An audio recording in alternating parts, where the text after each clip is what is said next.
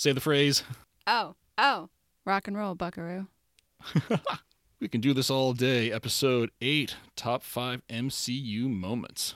Hi, this is Mark. And this is Emily. And, we, we can, can, do this. Can- can we? What happened? I don't know. You And stalled. You, took a long time on the and, and so I was unsure. Okay. Oh, crap. All Round right, two. Take, take two.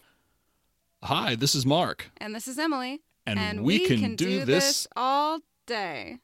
Wait a minute. We got out of sync again. We used this is all this always used to be the easiest part of the podcast. What happened? Are we actually out of sync? No, we're not. No, okay. Well, let's try again. I mean, do you want me? Should I just go and we can do this all? d- And you just you can follow me, and we can do this all day. How about like that? Does that sound good? Yeah, sure. All right, take three. Just say it the way we've always said it.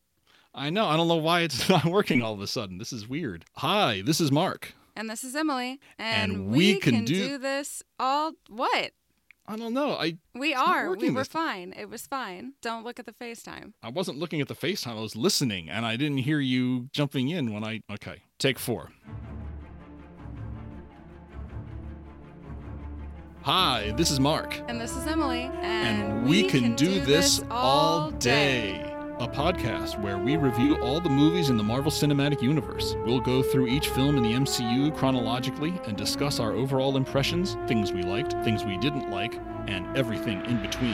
We hope you'll tune in and stay with us till the end of the line. Welcome to the show, everybody. It's another glorious Friday night. Emily, how are you doing? I'm good. Yeah. It's good to see you. Our first episode of 2021 has already dropped, but we recorded that last month. We recorded that a week before Christmas. So this, for us, is our in a way our first episode of 2021. It's the first episode being recorded in 2021. We hope everyone's New Year is getting off to a good start. Emily, have a good New Year so far? I mean, if you ignore the everything happening outside our window, we we record this podcast in the vicinity of the nation's capital, and is, it's as you can imagine, things have been a little they've been nuts here for a long time. But in particular, the last ten days or so, we all seem to be bearing it out well. This is our first podcast that we're recording in 2021. I got a new computer here. I got a new laptop we're recording on. Emily's got her new headphones, so we're all ready to go. So Emily and I thought we'd ease our way into 2021 with something a little bit different. We're not going to do a film review this week. We're actually going to do a top five list, which is something we haven't done since our very first episode. This week we're going to be doing our top five MCU moments. But first, we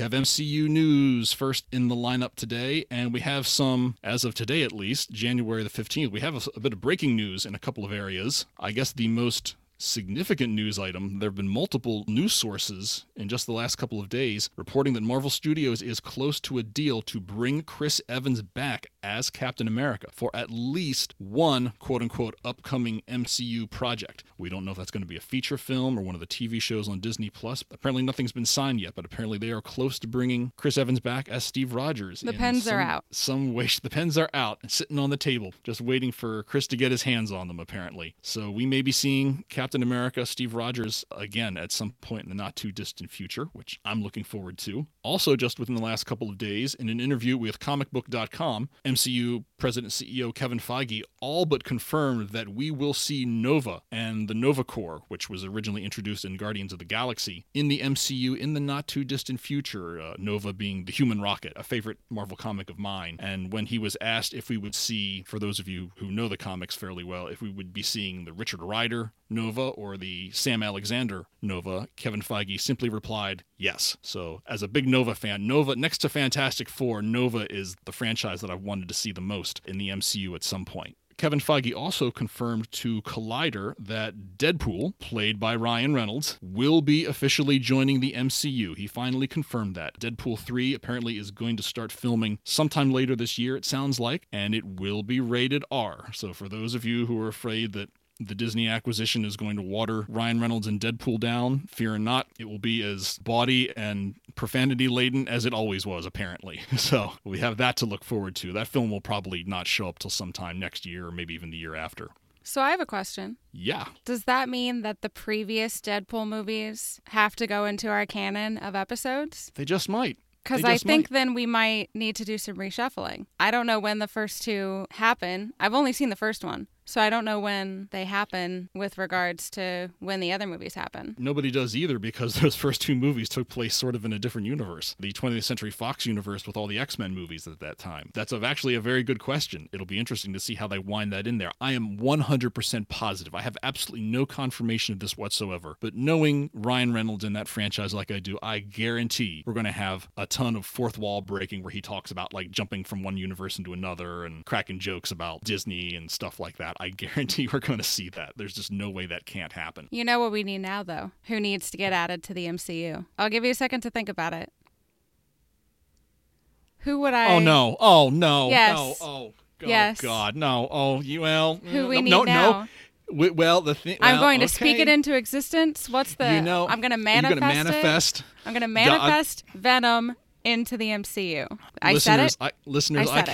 Tell you the sorts of discussions that Emily and I have had about Venom when that movie. Well, not when the movie came out. I didn't see it in the theater. I saw it on video. No, because you were so mad later. about it. I wasn't mad about it. I just didn't. I don't. I'm not a Venom guy. I'm not. I'm not a huge fan of anything in the Spider-Man universe. Venom, kind of least of all. And then I finally saw the movie, and I just walked away with a very, how should we say, different impression than did Emily. I still don't know the particulars of Marvel's contract with Sony because that's still a Sony property, and we don't know if any of the Sony things aside from Spider-Man are considered part of the MCU. So I think that may end up falling into the purview of the lawyers, my friend. I'm manifesting case- it. 2020 will be the year of Venom going into the MCU, and there's nothing you can do to stop it.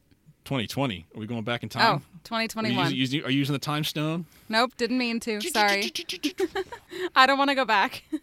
yeah, I don't forward, think. No, and in 2021, Venom is going to be in the MCU. yes, if if 2021 turns out to be worse than 2020 was, I'm entirely, I'm blaming you entirely for having accidentally manifested us going back to 2020. No, that's not what I meant. No, no, no, no, no. Do not let it happen. The only other bit of uh, MCU news as of today, January the 15th, the first two episodes of WandaVision are now available for streaming on Disney Plus. I have seen them and I enjoyed them thoroughly. It is as predicted, it's as they were saying, unlike anything we have ever seen in the MCU before. It is funny and weird and quirky, and if anything, it owes more to Twin Peaks than it does anything else. Each episode has you wondering, what the hell just happened? Or, you know, what is going on? Paul Bettany and Elizabeth Olsen are amazing. The show is leaning into the whole early TV sitcom vibe, and they both play that really, really well. They're both incredibly funny people. I like the idea whenever we do MCU news. I like the idea that there's somebody in the world, possibly, getting their MCU news from us three weeks late every time. Three weeks late. It's like everything that happens in the beginning of January up through January 15th, and they get it on like February 4th. I like that. Some listener on February the 5th is going to be like, hey, Chris Evans is coming back. They don't pay attention to anything on like sci fi or Wired or anything like that. They strictly get their news from us, and it's always consistently three weeks late. Well, at least we're consistent. I would be flattered as heck if they got their MC news solely from us, even though it's late. But you know, like Bruce Banner said, time travel. Yeah. We're not going backwards, So- though. no, no, no, no.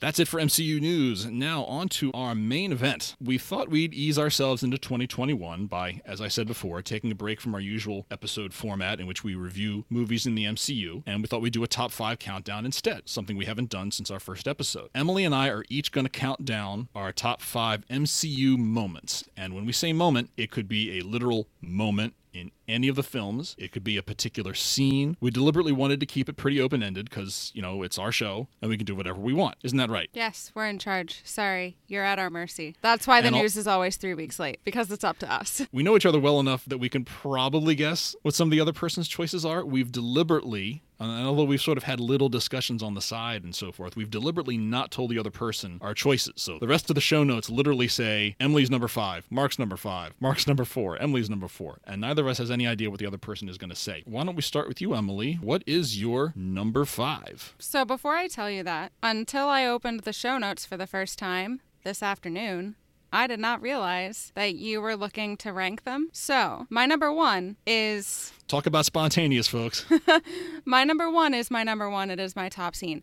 But they're not actually in the order that I'm going to give them to you. They're just in the order that I wrote them down. So number one is still going to be like your number one, your favorite number one. Yes. But two through five are just going to be How top they got five. how they got written down when I wrote them out. I think that's fair. Uh, so I guess then I'll just start at the top of my list. My number five, because that's where we're at, is literally anything with Morgan Stark in Endgame, but specifically the bit where she's in her fort outside at that nice cabin. The real cabin is outside Atlanta. I don't know where the cabin's supposed to be.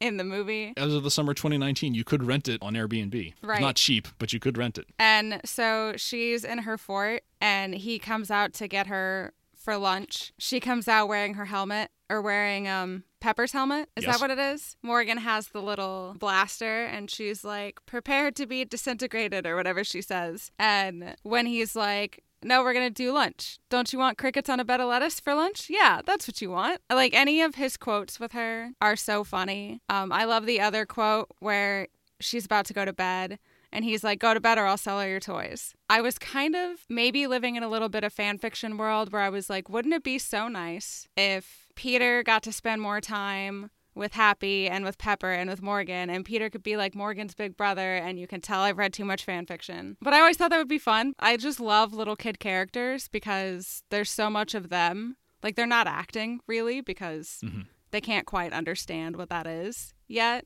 And so kids? it's just a cool little kid hanging out on the set talking to Iron Man. Those moments, going back to Tony Stark's origins, where he came from, I think we would probably both agree the Tony Stark we meet in the first Iron Man movie, at least at the beginning, probably the last person in the world we would want raising a child. And yet, by the time we get to the later films, after he's matured a bit, I get the feeling Tony would be kind of a really cool dad. You just kind of get that feeling because he's got the responsibility and so forth, and he's quick with the joke and he's funny. He knows his audience. He's very good with, hey, it's a it's a it's a five year old. I can talk to a five year old. And he does it. I can see him being a really, really cool dad. Well, and he does in Infinity War at the beginning. Him and Pepper are going on a run, and he's talking about a dream he had where they had a kid, and he mentions Morgan, the name, because it's Pepper's grandfather I think something. Pepper's grandfather. Yeah. And I never noticed that until I watched Endgame maybe once or twice, and then I watched Infinity War following that, and I was like, oh, wait. Because he even looks at Pepper and he's like, oh, but like, you know, it felt so real, like you and I. And Pepper's like, ah, no. Uh, But no, I like that moment too, and of course the moment when she when she repeats Tony's little swear word when he realizes he's figured out time travel. He's like, Shh, no, that's mommy's word. Mommy owns that word. So that's your number five, eh? What's your number five? Most of my top five are from movies that we have not reviewed yet. And this one is from one that I know for a fact you have not even seen in its entirety. Shame on you for that, by the way. My number five is from 2016's Doctor Strange. It's the Siege of the New York Sanctum. For those of you who may remember our countdown in our first episode, Doctor Strange is my second favorite MCU movie. And I love it because of how well it defines the rules of magic in the MCU. Things like, you know, mystic shields and weapons, they all look and work in a very specific way. And I like the kind of world building you get in that movie. That world building is on full display in this sequence. I think it's just really cool. Kaecilius, the bad guy played by Mads Mikkelsen, he and his zealots, they're attacking the New York sanctum of the mystics of Kamar-Taj, which Stephen Strange, Dr. Stephen Strange, played by Benedict Cumberbatch, he's still a very novice sorcerer at this point, and he finds himself in the position of having to defend the New York sanctum all by himself. We all know what an incredibly trippy movie this is, and that includes the fight and action sequences, of which this is my favorite in this movie. We see people conjuring weapons and shields with their bare hands, and they can walk on walls, and they're making the floor and even entire buildings move. I mean, it's like Inception on steroids. That was kind of my first impression when I saw it. So Strange has to fight all of these folks off all by his lonesome, and he's still a very inexperienced sorcerer. Nonetheless, he's a really quick study and he has some skills. So we see him using the crimson bands of Cyttorak, these long kind of energy bands. He uses them like a whip, and he also uses unsuccessfully the first time around the ruby rings of Raggadorr, the hand shields that he becomes kind of famous for later on. They become his trademark go-to spell in later MCU movies. Emily knows how much I enjoy it when Cumberbatch does the hand motions, the so-called tutting, to call up all the shields. Sometimes, you know, when I'm alone or sometimes when I'm not alone, I'll practice doing the hand shield motions. Yeah, you just think it's definitely really did that at work. I When did, we, yes. When we worked together, you definitely did that at work. I've conjured the ruby rings of Raggadorr in our bookstore from time to time. So Strange puts up a good fight in this scene, but he's clearly overmatched by Kaecilius, and it's only through the timely and very comical intervention of the Cloak of Levitation that he's able to survive and, at least temporarily, subdue Kaecilius. In addition to the fight itself and just the use of the weapons and the fact that you've got people walking on walls and ceilings and the way the fight is just choreographed really well. Towards the end of the scene, you get that iconic image of the cloak lifting Strange up through the stairwell, and that's just very that's a very comic book moment. The cloak of levitation lifting Doctor Strange up into the air. It's my favorite scene in the entire movie. I do like the cloak. From what I have seen of Doctor Strange, because I did watch some of it, I like the cloak because it reminds me of Aladdin's magic carpet because it's kind of a brat, but It is a brat. still useful. and I do like all the spells. They kind of remind me of the anime Full Metal Alchemist. I don't know a thing about anime, so I have to defer to you on this one, Emily. One of the skills that's incredibly hard to master is doing things without the permutation circles. A lot of alchemists have built in circles like on a glove, or in the main character's case, there are permutation circles like on his metal arm. But Roy Mustang has it on his gloves and he can conjure fire in his hand because this permutation spell's already written on his hand. And so he can just go for it like that. But that's what that makes me think of. That's how I can relate to you, how much you like that, is that I love that part of Full Metal Alchemist. So I understand. And the funny thing is, and we'll get into this way down the line when we review Doctor Strange, I'm not even a wizards and magic kind of person, but there's just something about that film that fascinates me. Like I said, the way they've got the world constructed and the way they depict the magic working is just really interesting to me. So that's why it's my number five. My number four is the only one in the countdown, the only one in my top five that's from a movie that we've already reviewed. And it's from the movie that we just reviewed a few weeks ago. It's from Avengers in 2012. I guess it's technically two scenes, but they're back to back, so I'm going to combine them. It's the I'm Always Angry scene and the Avengers Circle Up. As we recall from just a few weeks ago, it's the Battle of New York. Cap, Natasha, Clint, and Thor have been fighting Loki and the Chitauri for some time, and they're doing okay, but just barely. And then Bruce Banner, having fallen out of the sky from the helicarrier earlier and having had to make his way to New York, rides in on this beat up motorcycle. And I love how he looks around at all the destruction and says, Well, this all looks horrible. It's one of my favorite lines in the movie, actually. While they're talking, one of those big Chitauri flying things heads towards them, and Bruce just starts to walk casually towards it. Cap says to him, Dr. Banner, now would be a really good time for you to get angry. To which Banner responds, That's my secret, Captain. I'm always angry. And then, of course, we see him Hulk out at will, which is cool, spontaneously punch the flying Chitauri thing as it's landing, severely damaging it before Tony finishes it off with a missile. I just think it's so cool to watch. But then to make things even better, the very next scene, we get to see that now iconic moment the Avengers circling up, showing them bracing for action, fighting together as a team for the very first time. As I said last episode, it's the most comic book scene in the entire movie, and it's beautiful. It's the first time we ever see such a big superhero team up in a movie, and it's the game changer moment in the film where the tide, I think, begins to turn in the hero's favor. Funny thing is, that particular configuration of the Avengers, to my knowledge, was never actually in the comics. I don't think that was ever one of the lineups, but thanks to this movie, that kind of became the classic lineup. So that is my number four. One of my like alternates or honorary mention top scenes is from this movie, and we've talked about this plenty of times. It's the sort of combo of Fury and Steve in the gym at the beginning, where Steve says, like, you can't surprise me, and Fury says, bet you 10 bucks you're wrong. And when they get on the helicarrier, he just quick passes him the 10 bucks out of his like Yeah. old man leather wallet that he pulls out of his pocket. Hey, nothing. I had I had an old man leather wallet for a very long time. Thank you very much. Until fairly recently, nothing old manish about it. It's classic. It's Oh, classic. it's, it's classic. I'm sorry. I apologize. The classic wallet. Okay. What's your number four, Emily?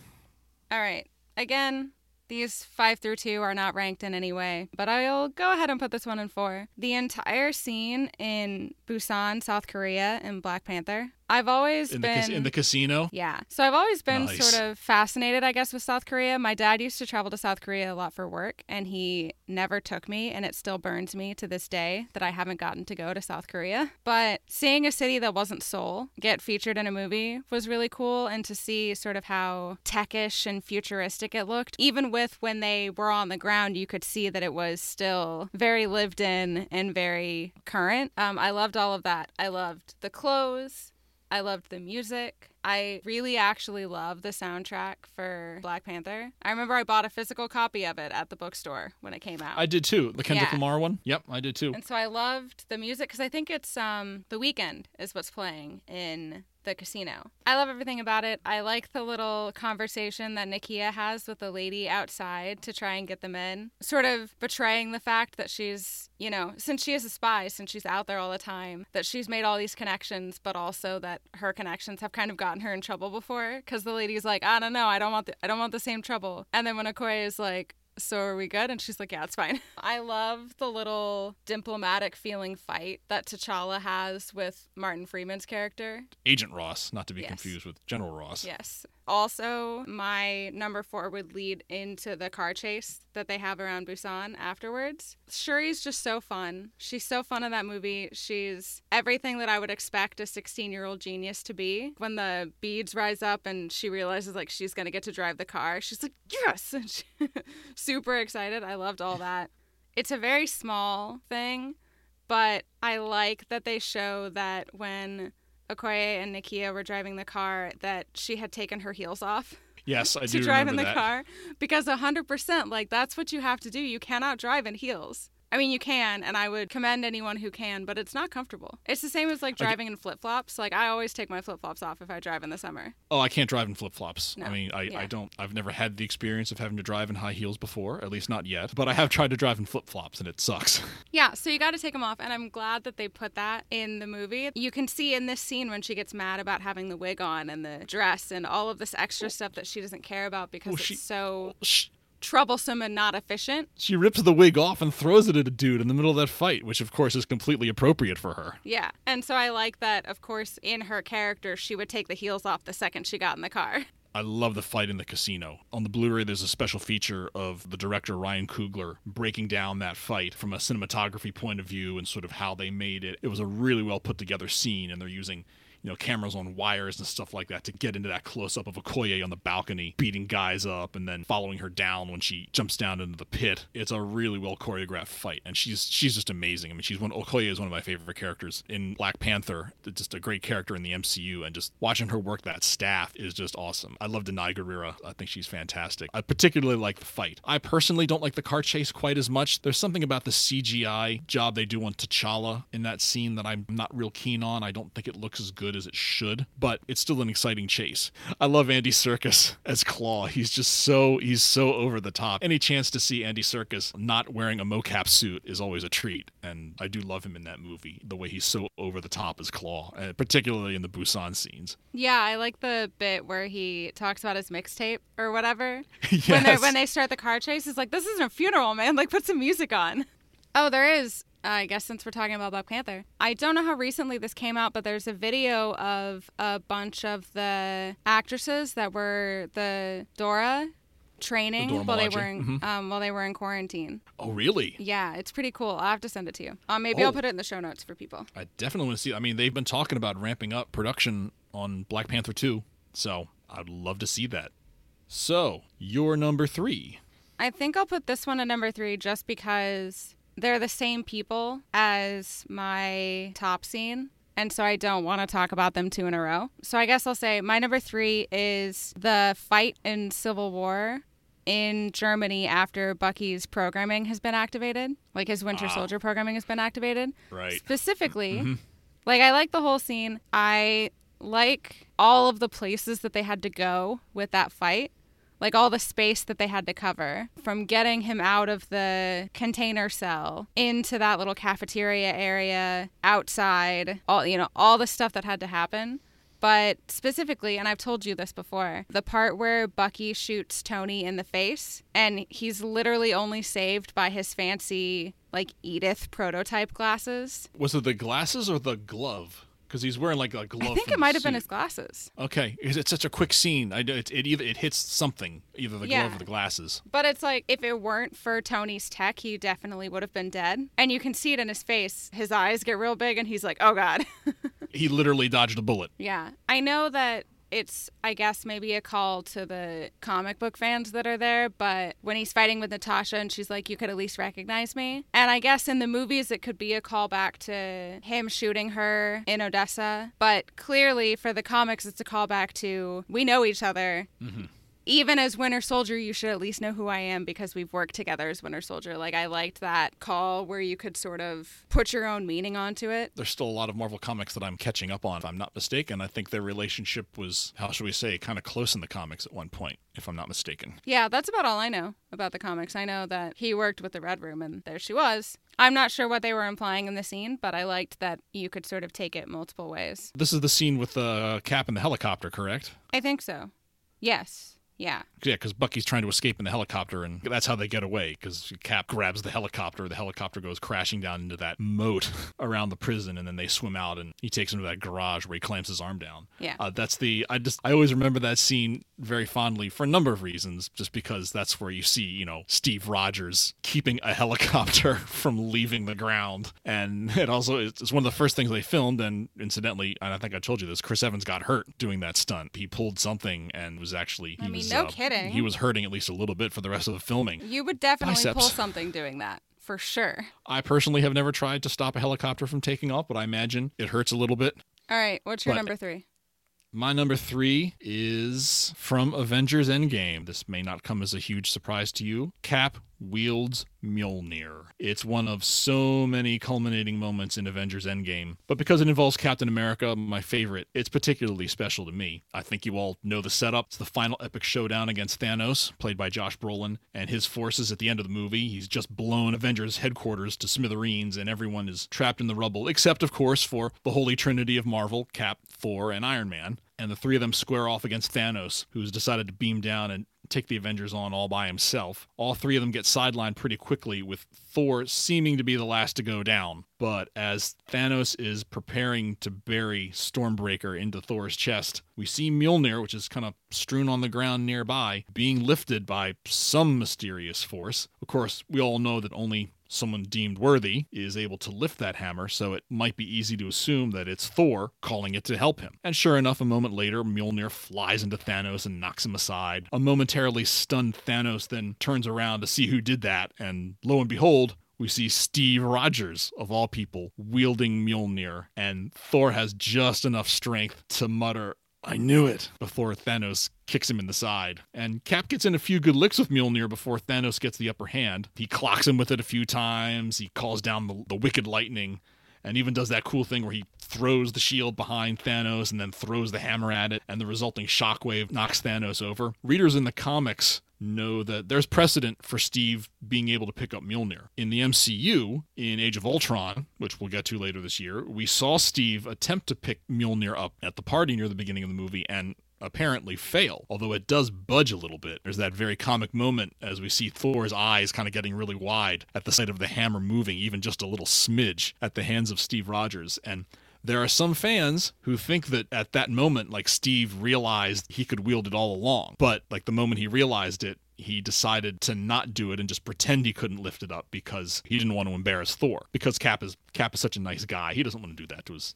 to his friend and teammate. But you know, either way, it's one of those moments that had fans. I saw this in the theater like three times, and the fans always went crazy at that moment. I was one of them. It's just so cool, and that's why it is my number three. Yeah, I knew that it happened before I saw the movie because I don't care about spoilers. And I asked somebody, I think at work, before I went to go see it, I was like, tell me all of the major spoilers, please. I do remember that. They hemmed and hawed about it for a second, and then eventually I was like, listen, I won't be mad. I Tell me everything that happens.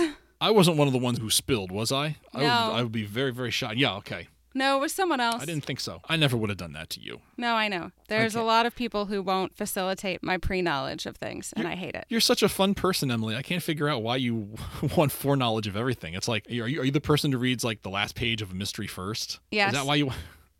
Yes. I guess I should have guessed you were going to say that. That's why you couldn't wait till Christmas to open up my present. It's those headphones she's wearing right now. I mail them to her drop you? I dropped them off on like December 22nd. And I get home from her apartment 15 minutes later, and there's this DM waiting for me saying, Open them up. I couldn't wait. Thank you.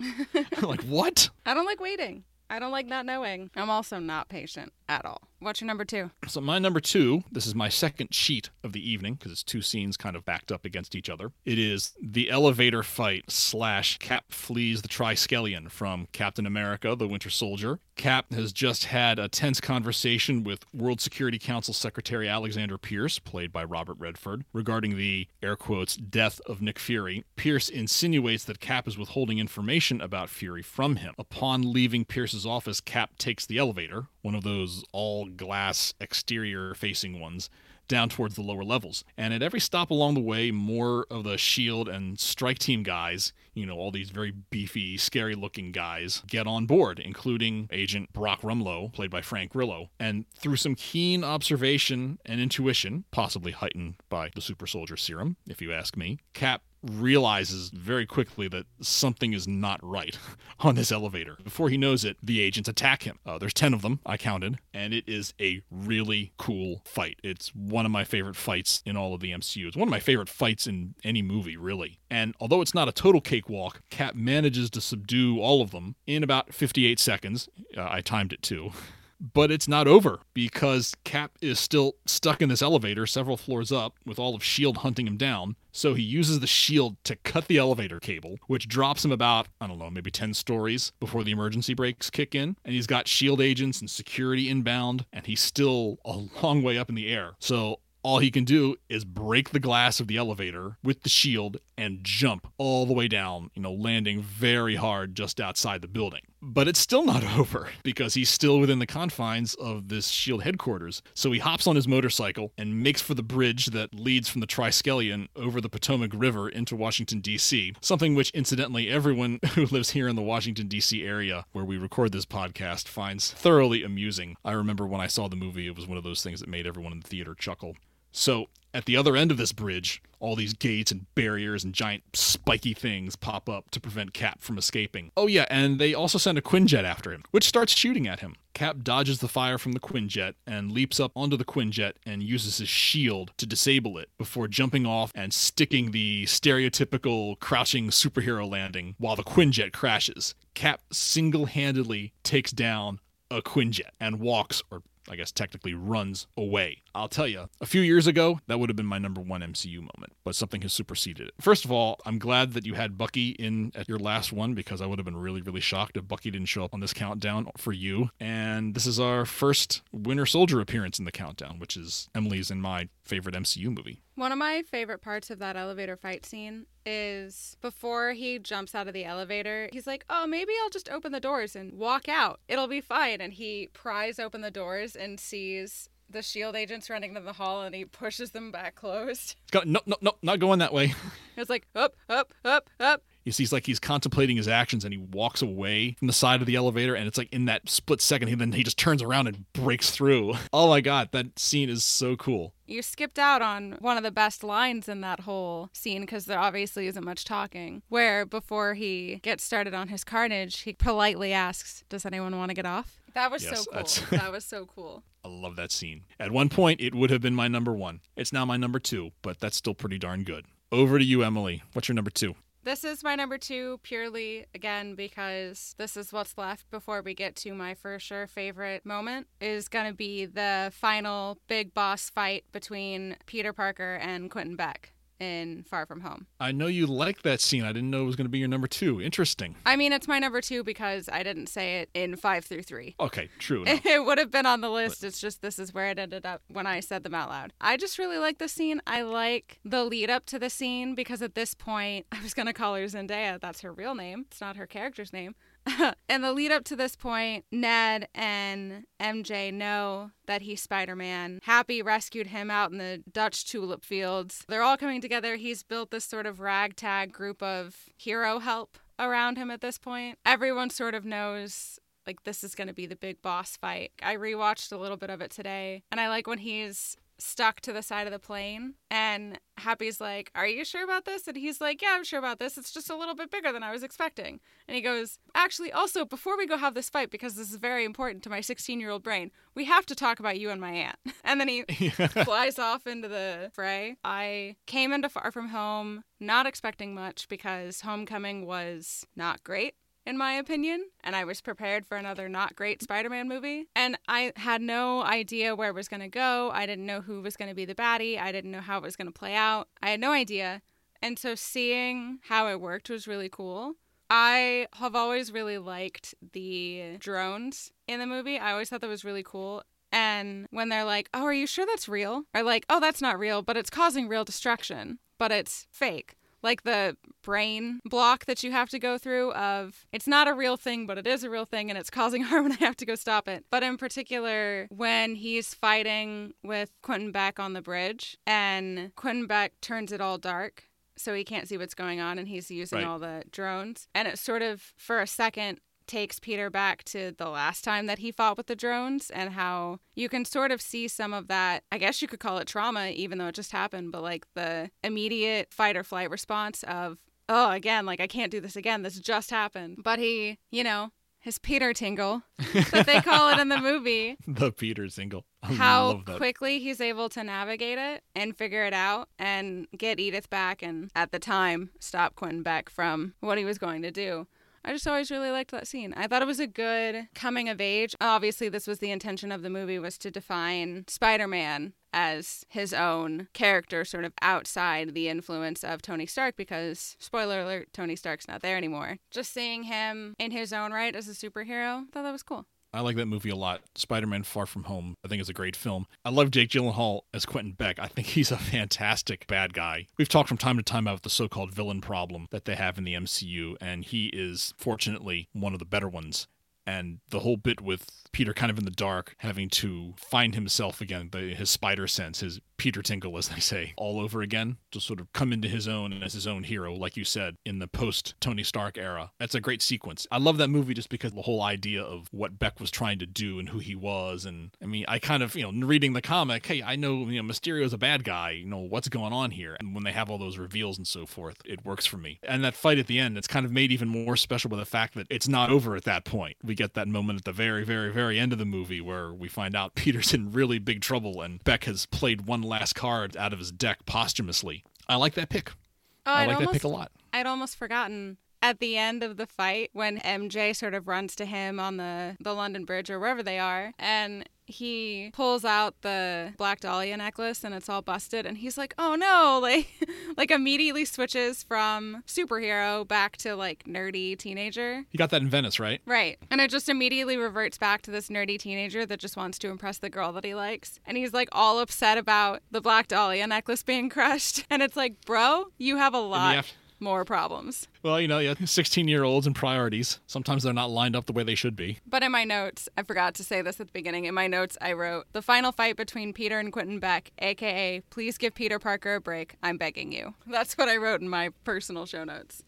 And so that brings us to our number ones, our favorite MCU moments so far. Emily, you want to go ahead and give us your number one? What is your number one? So, my number one is actually a very specific moment. It's maybe like two seconds at best. It's enveloped in a greater scene, but it is a very specific moment. So, it's Winter Soldier. We'll set the stage.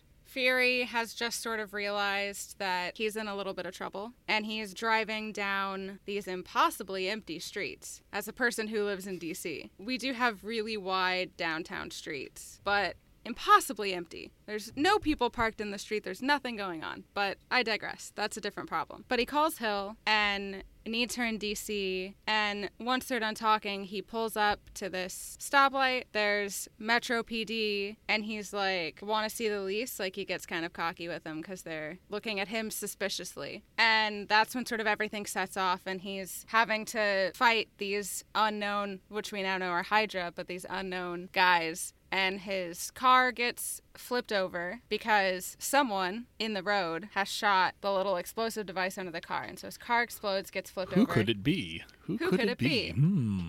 And so here's my favorite moment. It is when who could it be? Turns out to be Winter Soldier. And he's standing in the road. And as Fury's SUV flips over and like slides down the road, Winter Soldier is in the path of it. He takes one very casual step backwards to get out of the way. I've always loved that. It's so cool. I don't know why. I think it's the amount of control. I think it's the fact that he in his training knows exactly how the car is going to respond to being exploded. He knows exactly where to place his body. He knows exactly what to do. And just the casualness of this flaming car is coming towards me. I'm going to take one, one step backwards. And that's it. Like, I always loved that because I feel like we didn't get a lot of that in other times that he has been under the Winter Soldier programming. Like, when we have seen Winter Soldier as a character. And all the other times he seems really frantic or really upset because he's been out of cryo too long or for whatever reason. Or even in Civil War, when they do the flashback to the compound in Serbia,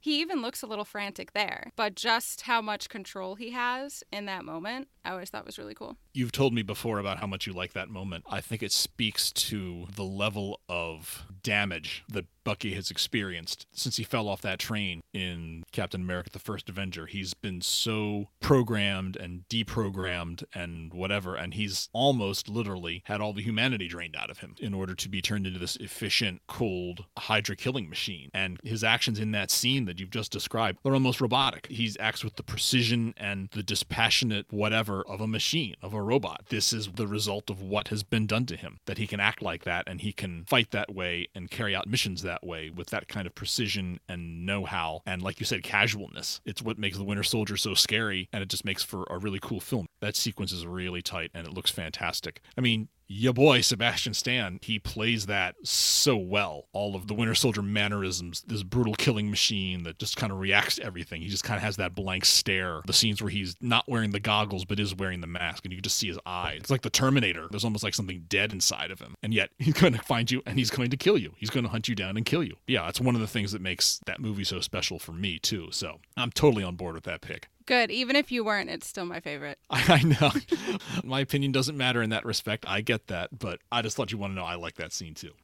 All right, what's your number one? My number one. I don't have any show notes for this one. I'm totally pulling this one out of my head because I've seen it so many times. I think I can talk about it pretty well without having to read anything. For the longest time, my favorite MCU moment was the elevator fight and Cap escaping the Triskelion from Winter Soldier until 2019 when Avengers Endgame came out. And I can now say my favorite MCU moment of all time is, of course, I call it Avengers Assemble otherwise known as the portal scene actually takes place not long after my number three pick with Cap wielding Mjolnir. Because after he finishes fighting Thanos with Mjolnir for a little while, Thanos subdues Cap, beats the heck out of him, and Thanos summons the rest of his forces from his ship. And Cap stands up by himself and he realizes this is futile. I'm going to have to face this guy alone, but that's what I do because I can do this all day. And certainly looks like he's going to try to face Thanos' entire horde by himself. And then you hear that static on the radio. Like, whoa, what is that? Cap, this is Sam. Do you read me? In the theater, you could hear hear like this collective gasp. And I was probably one of them. I may not have even realized I was doing it at the time, but I think I was doing it too. And the next thing you hear, of course, the reciprocation of that famous line from the beginning of Winter Soldier on your left. And you see the Doctor Strange portal open up. And who should walk out? T'Challa's always bailing Cap out. It's like in, in Infinity War when Steve goes to T'Challa. It seems like I'm always thanking you for something. Black Panther has always got Cap's back. And you see T'Challa and Okoye and Shuri walk through the portal. And then Sam Wilson, the Falcon, Falcon flies in behind him, and then before long, you see all these other portals, and everyone that we thought had been lost in the end of Infinity War shows up. Doctor Strange, Scarlet Witch,